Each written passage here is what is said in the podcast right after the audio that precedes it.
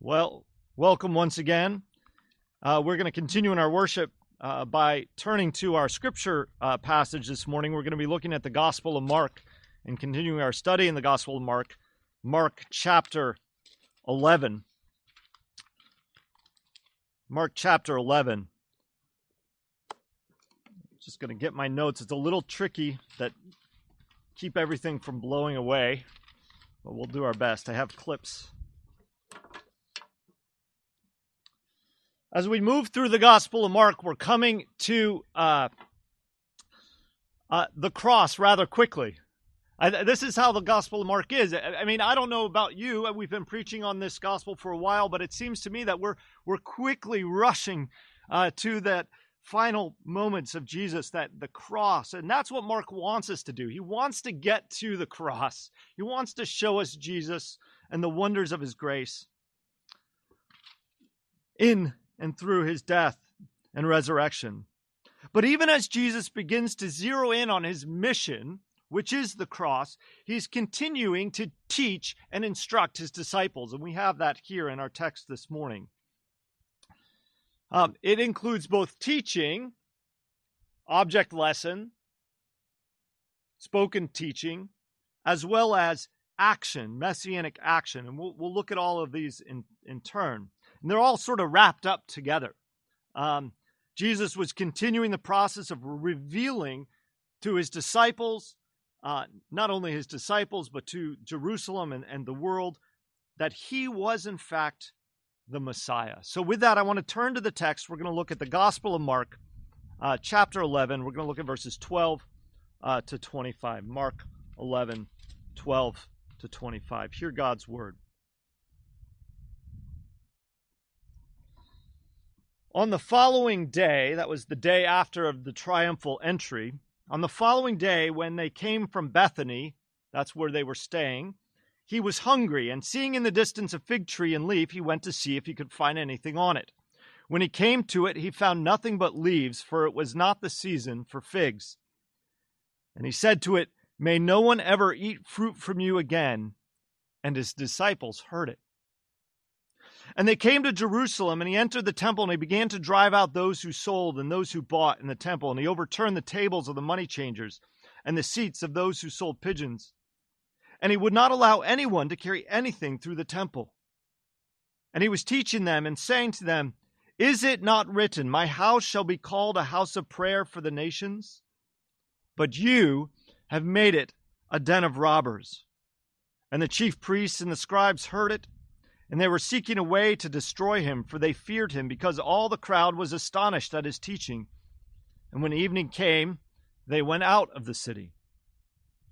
As they passed by in the morning, they saw the fig tree withered away to its roots.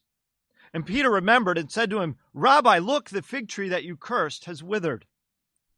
And Jesus answered them, Have faith in God. Truly I say to you, whoever says to this mountain, Be taken up and thrown into the sea, and doesn't doubt in his heart, but believes that what he says will come to pass, it will be done for him. Therefore I tell you, whatever you ask in prayer, believe that you have received it, and it will be yours. And whenever you stand praying, forgive if you have anything against anyone, so that your Father also who is in heaven may forgive you your trespasses. This is the word of the Lord. Let's pray. Heavenly Father, we thank you for your word. As challenging as it is sometimes to understand, we know that you have revealed it to us that we might know your salvation and grace. And so help us this day to see that. For we ask this in Jesus' name. Amen. Sometimes it happens that we come across a text like this that takes a little bit of digging and explanation. Uh, I, I don't know about you, but as you read some of these verses, you probably kind of thought, what, what does that mean? Why is Jesus cursing a tree? Or what does it mean when he says, if you have faith that can move a mountain? What does that mean? There's a lot of challenging things in this text. Um, and I think it's one of those texts that's easier to perceive as we take a step back from it, right? So if we look at it from a, sort of a broader perspective. It's like sometimes when you're hiking on a trail, you know, you're on the trail going through the woods and you kind of lose your orientation, right? You don't really have a great sense, but you keep following that trail. You see the blazes and you're like, am I going north? Am I going south? Is this heading in the right direction? I'll just keep following these blazes, but you're kind of you're kind of confused, a little bit lost. But then you get up to the mountain's height, right? You look down from the height and you can get a perspective and you can say, oh, I get it. I see. Like that 10,000 foot view that you get. Well, in this text, it's difficult, and I think it's helpful for us to take a step back. And I'm going to just say this at the outset. I think there's a general outline to the text that is fairly uh, easy to understand and that is Jesus judges a tree for its fruitlessness. It's the first section. Jesus then enters the temple and judges the religious leaders for their turning God's house of prayer into a den of thieves or den of robbers, thus showing their fruit, fruitlessness. And then as they're as they're wondering at the withered tree the next day that they passed that tree that he had cursed, Jesus calls his disciples to faith filled, fruitful prayer, right? Fruit bearing prayer, faith filled, fruit bearing prayer. So, as they're wondering at the withered tree, he's calling them to that. So, that's kind of like the 10,000 foot view. We can kind of see that outline or that structure. But as soon as we descend from that height, all of a sudden we lose our orientation again. So, I think there's one key theme that as we go into the, the depths of the forest, so to speak, there's one key theme and one question that I want to keep in our minds. Okay. So the first is the key theme is that Jesus is the king. Right? Last week, we looked at the triumphal entry. Here, King Jesus was coming into uh, Jerusalem as the messianic king. So I want us to keep this in our mind. The key theme is the kingship and authority and power and rule of Jesus. And then I also want us to ask a question as we walk through this, an application question that we need to ask ourselves. Okay, we're thinking about God and His Christ and His kingship, but this is the question what does it mean for us? What does it mean for me to be a part of that kingdom and to be under the rule of the king? Right? What does it mean for me to be a citizen of the kingdom of God and to be under that rule? Right? So that's the sort of the aim, the question I want us to ask. And not just what does it mean for me to be uh, under the the rule of the king, but also what does it mean for me to rebel against the king? What does that look like? So, that's that's it. I want us to keep those two things in our minds. Consider the king, and what does it mean to be under the king's rule or not? And we'll look at it in three pieces. The first piece that we're going to look at is the judgment of the king. The second thing we'll look at is the will of the king. And the third thing we're going to look at is the power and love of the king, all the time asking the, that same application question throughout. Okay, so that's where we're, where we're going. First, the judgment of the king. So we're entering the dense forest, but really it's not a forest at all. It is a cultivated hillside surrounding Jerusalem, full of date trees and fig trees and olive trees. Bethany uh, was a town located on the eastern slope of the Mount of Olives. Well, remember, Jesus spent some time teaching from the Mount of Olives. We call it the Olivet Discourse. And this mountain was on the east side of Jerusalem, and the, the, the city or the town, a small town really of Bethany, was on the eastern slope. And so they had to go up the mountain and then down the mountain into Jerusalem, and then really back up a little bit of a hill to uh, the temple. So that's that's the journey that we see in our text. And on that Mount of Olives is just what it sounds like kind of an orchard except without apples, I guess we think of orchard. But it's a it's a tree uh, orchard with figs and the like. So that's that's where where the disciples are at And what we see in our text is that Jesus, being hungry, approaches a tree in search of figs. It's a tree with leaves, it's a tree that has the sign of life, and yet there were no figs on it. Why were there no figs? Well, the text tells us there were no figs in this on this tree because it wasn't the season for figs. Right? Now we've entered a thicket. What in the world? This seems entirely out of accord with the character of Jesus. He should have known better than to look for figs on a tree that is out of season. What is he thinking? And why would he be so upset? Is he hangry? Is this just like the the grumbly hunger coming out? Right? Like I want food and now this tree doesn't give me what I want, so curse that tree. Okay, so here's where we have to remember our key idea. He's the king, okay? We have to keep that in the back of our minds at all times. Jesus is the king, and as the king, he is going to Jerusalem with a single purpose, and that purpose is to establish his kingdom. Okay, so how does that clear up this thicket? Well, first, we must not be tempted to think that our Lord Jesus, the King of heaven and earth, the holy and righteous Son of God, could in any way, shape, or form sin. So, I think that's our first idea.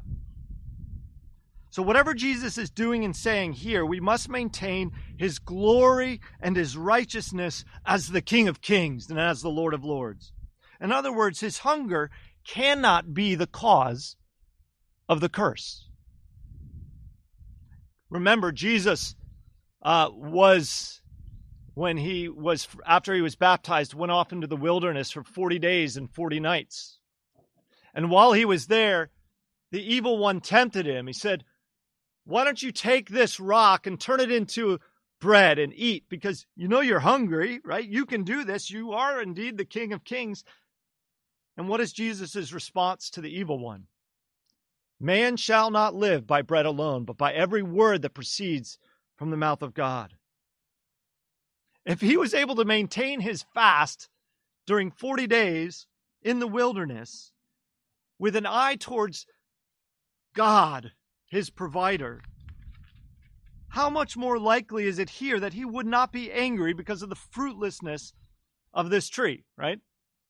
Okay, so so I'm to just set that aside. We can, I, I think that we can't say that he was angry in that sense. Now, he was angry, and we'll get to the reason why he was angry, but it wasn't the tree per se, right? He is hungry, but hunger isn't the reason for the curse. His hunger was simply the occasion to examine the tree. So then, if it's not hunger, what, what, why did he curse the tree? Key point He is the king. That's why. Jesus had looked around at the temple. Do you remember that at the end of last week's text? He goes to the temple after he enters Jerusalem and he looks around at the temple. And what did he see when he looks around? The text doesn't tell us at that point, but we know from our text this morning what does he see when he looks at the temple?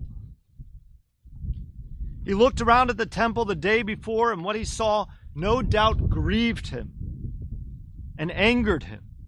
He saw the religious leaders, those meant to be fruitful and full of faith, turning God's house of prayer into a den of thieves. And we're going to look more specifically at that act by Jesus in just a minute. But right here, what I want us to see is that before the king goes back to the Temple Mount, to deal with the situation, he is setting before his disciples a picture of his authority and of his judgment. He is the king who is the judge of heaven and earth. The tree was a symbol of Israel. And and and Jesus didn't just draw this illustration from nowhere actually. He took this opportunity but he drew the illustration straight out of the Old Testament. If we were to look back in the Old Testament prophets, from Isaiah and Jeremiah and Hosea and Joel and Habakkuk, they all liken sinful Israel to a fruitless fig tree. All of them. And in each of these prophets, the prophet brings a word of judgment from the king. The prophet is saying to Israel, You are like a fruitless fig tree. That is why I'm bringing about judgment on you. To faithless Israel. Here is this flourishing tree that looked as though it should have fruit full of leaves, and yet it was fruitless. And Jesus, the King of Kings, comes and he judges the fruitless tree as a symbol of his divine authority. Okay, king, we've got that theme down here, but what does it mean for you and me to be under the king's authority and judgment? What does it mean for us to find ourselves under the king's authority and judgment? First of all, it means there's no hiding. There's no pretending. There's nothing that can fool him. Those religious leaders from the out from those religious leaders from the outside perspective were righteous, right? They were the religious elites. People looked to them as the example of what it means to be of faith.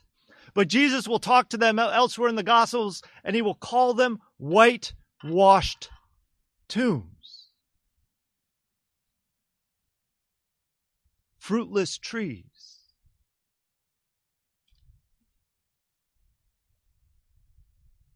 You see, the king looks at our hearts and at our lives, and he sees us as we really are. We're laid bare before him. It's like Adam and Eve in the garden. That's how we are often, right? We sin, and then we hide. We all do it. We sin, and then we hide.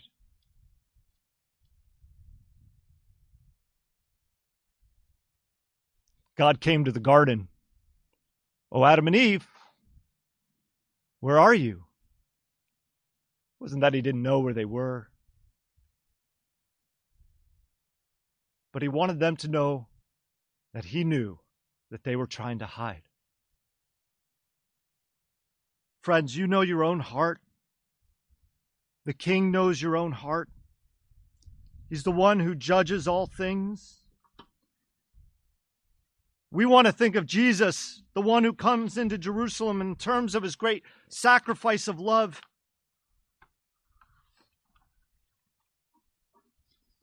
We don't often consider that this same king is the judge of heaven and earth.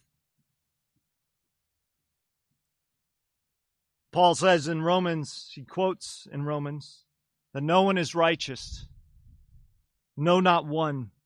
And as we consider the reality that Christ is king and judge who judges all with authority, as it, all the deeds are exposed, as our righteousness, our, our self righteousness gets exposed as being of filthy rags. We ought to cry out to this king, Lord, have mercy on me. That's the response. I want, I want to think more about how we respond at the very end of the sermon, but for right now, I just want us to consider that the Lord is king who's judge over heaven and earth, and all is laid bare before him. All our righteousness is a filthy rag, self righteousness. Well, the cursing the tree was a symbol, but his clearing of the temple was the exercise of that authority and the determined will of God. So, second, I want to look at the will of the king. Jesus and his disciples head on to Jerusalem and to the temple. And the text says that when they get there, he started to drive out those who sold and those who bought, overturning tables of money changers and the tables of those who sold pigeons. It's hard for us to picture this, right? Uh, we don't live in a world uh, quite like this, where there's this temple and thousands and thousands and hundreds of thousands and even millions of people stream into this city, especially at a time like this with the Passover. It's a huge festival. A city like Jerusalem would, uh, according to scholars, would have about a hundred thousand or so people in it. But on a holy day like Passover, the numbers would swell to three million. Imagine. And what is their goal? The goal of this three million is to go to the temple and to offer sacrifices and to worship the living God. And of course, there's going to be commerce associated with that, right? Commerce isn't necessarily a bad thing. This is just how it has to be. You have you need to make sacrifices. People need to have things to sacrifice. People need places to stay and food to eat. There's going to be commerce and a giant uh, influx like that where they're trying to make this whole thing work. So, what's the particular thing that is sinful that's going on here in the temple? Well, there's a couple things. The first thing I'd like to note is that I think it was happening in the court of the Gentiles. Okay? So, this money changing, this selling of of uh, of of pigeons and other animals for sacrifice was happening in the court of the Gentiles. Now, why is that significant, or why do I think that's the case? Well, there's a, two things. I'll start with why I think that's the case, and the, it comes from the text. Jesus, when he says he, he teaches them after clearing the temple, he says, "Is it not written, My house shall be called a house of prayer for all the nations?" So that's the first sort of indicator. Okay, what is this talking about for all the nations? It's a quote from Isaiah. But there's something else. We have historical record of this actually taking place in the court of the Gentiles. Um, so it's it, the Jewish writers also acknowledge that this was the place where they would set up the commerce. Now, why is it? Why is that such a problem? What does it mean for the Gentiles who come seeking the Lord? What does it mean for the outsider who's coming in who doesn't have access to the temple, who can't go into the inner courts because he's unclean, because he's a God-fearer, but he's not a Jew. He doesn't have access to those sacrificial systems. What does it mean that he comes to this court and it's filled with commerce? It means there's nowhere for him to pray. He's pressed out. The outsider is not welcome. It's a, it's a sign saying, we don't care about the Gentiles. What we care about is people coming and offering their sacrifices who are Jewish. We don't care about all those promises in the Old Testament about the, the nations coming to God. What we care about is ourselves. So that's one thing. That's one reason why this was a problem. Second thing is that there was money changers taking advantage of people. They had a particular uh, coin, a shekel, uh, that they used um, for all their temple transactions. And so, in order to give those temple transactions, they had to change whatever money that they had, Roman money or whatever it was, into this shekel. And in that process of changing the money, well, it's an opportunity, right? It's an opportunity to get more, to fill the coffers, so to speak. Not unlike those sales of indulgences that happened uh, back in uh, the Middle Ages. Another wicked thing. And then finally, he not only turned over the, the money changing table, but he also turned over the table of the pigeon seller.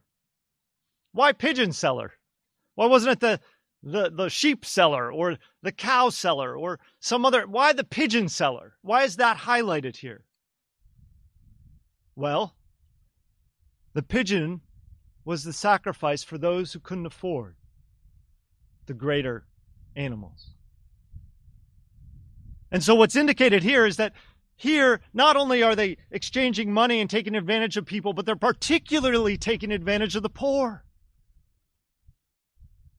So, they've pushed out the Gentiles. They've taken a greater amount of money than, than they should have in the exchange for money. And on top of that, they were taking advantage of the poor. Fundamental to Jesus' indignation and judgment is that this is not what the temple is for. Not only is it being used for wickedness, but this is supposed to be positively a place of prayer, a place where the peoples come and seek God. It's not to be a place of commerce. So, what is Jesus doing? He's restoring his house to a house of prayer. And he's fulfilling the promises given in Isaiah. This is Isaiah 56. Thus says the Lord, keep justice and do righteousness, for soon my salvation will come and my deliverance will be revealed. And the foreigners who join themselves to the Lord to minister to him, to love the name of the Lord, and to be his servants, everyone who keeps the Sabbath and doesn't profane it and holds fast my covenant, these I will bring to my holy mountain and make them joyful in my house of prayer. Their burnt offerings and their sacrifices will be accepted on my altar for my house shall be called a house of prayer for all the poor, the outsider. You see, the king had come to establish his kingdom, to bring heaven to earth. This is the answer to the prayer that Jesus taught his disciples to pray when he said, Pray thus Our Father who art in heaven, hallowed be thy name, thy kingdom come, Thy will be done on earth as it is in heaven. Jesus cleanses the temple as both a sign of judgment against faithless Israel, but it's also his work of establishing his kingdom that will be for all people. All people. His will is being done. And as we think about our question, okay, King Jesus coming to establish his kingdom is affecting his will. He's cleaning the temple, that house of prayer, he's reestablishing it. We have to ask the question what does it mean for us to be under the king's rule and for his kingdom to be established and his will to be done? What does it mean? I want to come up with two applications. Two applications. One is that the establishment of his kingdom is certain. It's certain. As we look on a world that is in rebellion against the king, as we look into our own hearts that willfully rebel against him, we ought not to miss this. The Lord Jesus accomplishes all that he sets out to do. And what is he doing? Well, he's restoring the house of prayer, the place where God's people meet. For us, that should be great comfort. Despite what the world seems like, despite how out of control it is, and despite how rebellious our hearts are, the king is accomplishing his purpose and he's making himself, he's making for himself a people a temple, a dwelling place, a place where the nations will come. His church is going out across the lands, and all tribes, tongues, and nations are coming to him. Put, put more simply, put more plainly, he is shaping us, the church, into his abode, a house of prayer. That should be great comfort to us. But there's a second and more personal thing here. I think as we look at our hearts, we can be overcome by the corruption that we see in it. Yet we're told in God's word that we are the temple of the living God. Christ dwells in you. He dwells in me by faith through his Holy Spirit. And what is that Spirit doing? He's accomplishing the will of the King. He's accomplishing his purposes. He's leaving no table in our hearts unturned. He is disrupting it. He's transforming it. He's making it into a heart that beats for Christ, that prays to Christ, that loves Christ.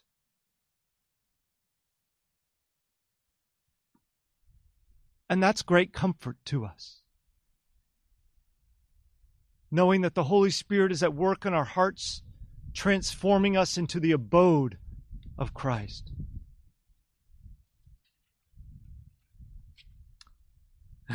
there are two types of responses to the intrusion of the king. Remember, he comes to judge and to save. That's what he what he came to do. He came to judge and to save.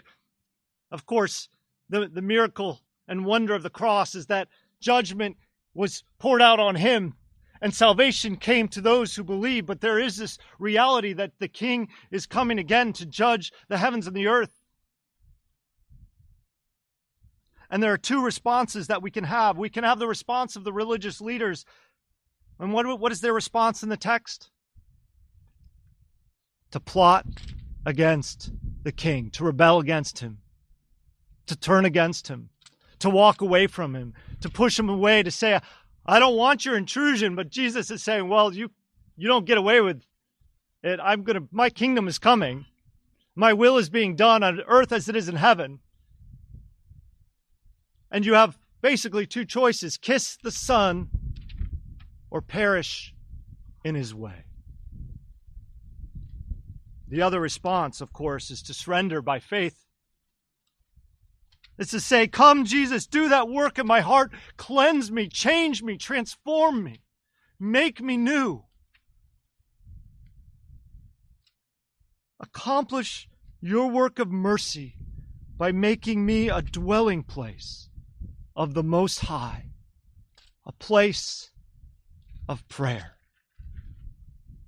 Which brings me to my final point and conclusion the power and love of the King. Jesus and his disciples go back to Bethany. They go back up Mount Olives. They go back down the other side, stay in their house, and wake up the next morning. And they're passing by again on Mount uh, of Olives, and they see the tree withered to the root, dead. Peter's like, Hey, that's the tree you cursed yesterday. Look at it. And we might think that Jesus' response would be yes, and that will be anyone who gets in the way of the king, who refuses to bow before the king. But that's not what Jesus says here. He showed that in the temple. He cleared the temple as a sign of that very judgment that's to come. But here, when his disciples ask him the meaning, it's very different.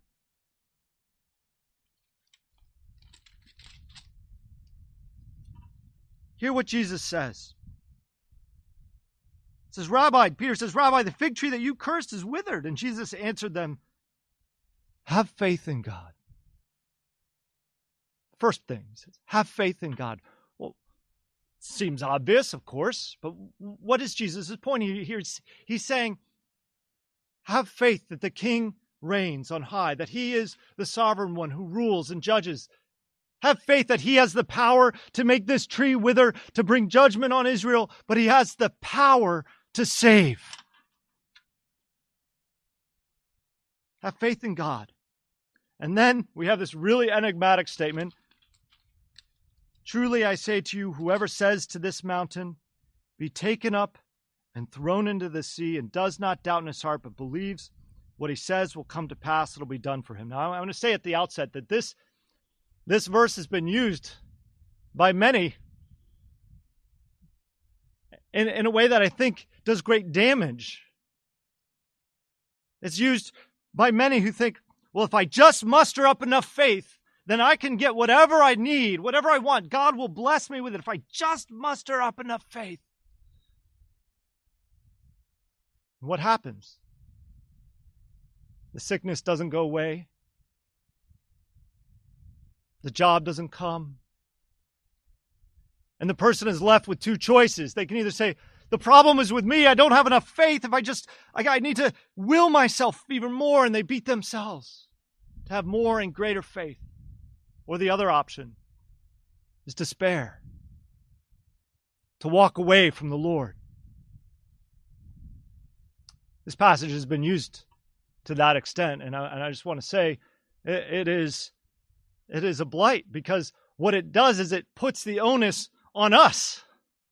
It puts the, the, the power in us. It says it's all about you and what you're able to accomplish rather than saying, Who is this king, this great God who has the power to make this tree wither? Now, okay, God is the one with the power. But what is this about moving mountains? Okay. It's a little confusing, but it's actually a reference to the Old Testament. There's a bunch of passages in, in the Old Testament, in the prophets particularly, that talk about mountains being made low and valleys being raised up and a highway being made as a path, a, a, a sort of for the king to come and for his host to come with him, his army, his people. Right? So the, the, the valleys being raised up and the, the mountains being made low. But there's a particular, a particular prophecy about the Mount of Olives that says the Mount of Olives will be split in two and it'll be flattened, it'll be transformed.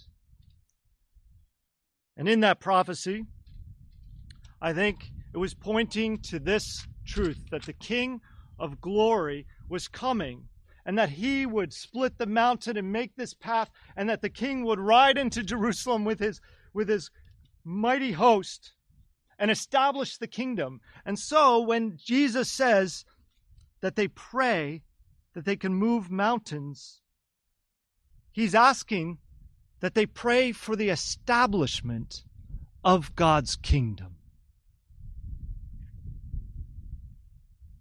Jesus taught his disciples to pray these words Thy kingdom come, thy will be done on earth as it is in heaven. When he's encouraging them to faith, he's saying, Don't be like the religious leaders who think it's about them, who think it's about their power and their strength and their righteousness, but put your faith in God and cry out to him for his kingdom to come, for these mountains to be made low and these valleys to be raised up, and for the King of glory to come in. And it will happen because that's what I'm about. I've come to bring salvation. I've come to show my power.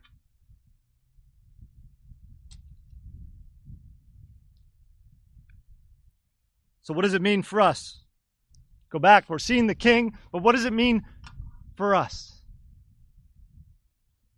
Friends, prayer is the posture of faith and trust that God is king, that he is the ruler, that he is the one who establishes his kingdom, that he is the one who has all power and authority and judgment and mercy and grace. That he is the one that can transform hearts, that can establish his kingdom. He is the one who is the only one who could break the very power of sin and death. That could make the mountains flat and the valleys raised, and to create that highway that brings us along with him in his train to his glorious kingdom as his worshippers, as those redeemed. And this is the mystery. The Lord uses the instrument of our weak prayers to display his plow power and glory. What an amazing truth. Every time we get on our knees, every time we pray, every time we lift up Christ as King and say, Lord, may your kingdom come and your will be done. Lord, in this situation, in this situation, in this situation, what we're doing is He is saying, I will use you, weak vessel that you are, full of brokenness and sin, I will use you to display my power and might and glory. Friends, what an amazing privilege it is for us to pray, to go to the Lord, the King of glory, and to lift our requests, because it's in that power, not in our own strength, but in the power of God in prayer, that the King of glory and the kingdom of God is made known and revealed. Finally, I'm going to close by thinking about the cross.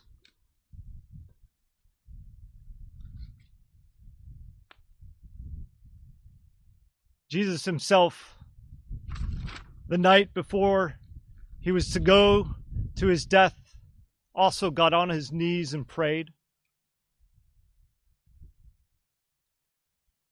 He didn't want to.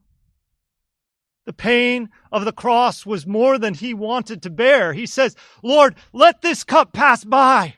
But what else did he say? Your will be done. And Jesus Christ, the King of glory, went and displayed the wonders of his power, authority, judgment, mercy, and grace as he hung on the cross, the King of glory, giving himself up. He was thrown into the sea, made low, that we might know the wonders of his grace and be called children, not just members of the kingdom, but children of the Most High. All praise be to Jesus. Let's go to the Lord in prayer. Heavenly Father,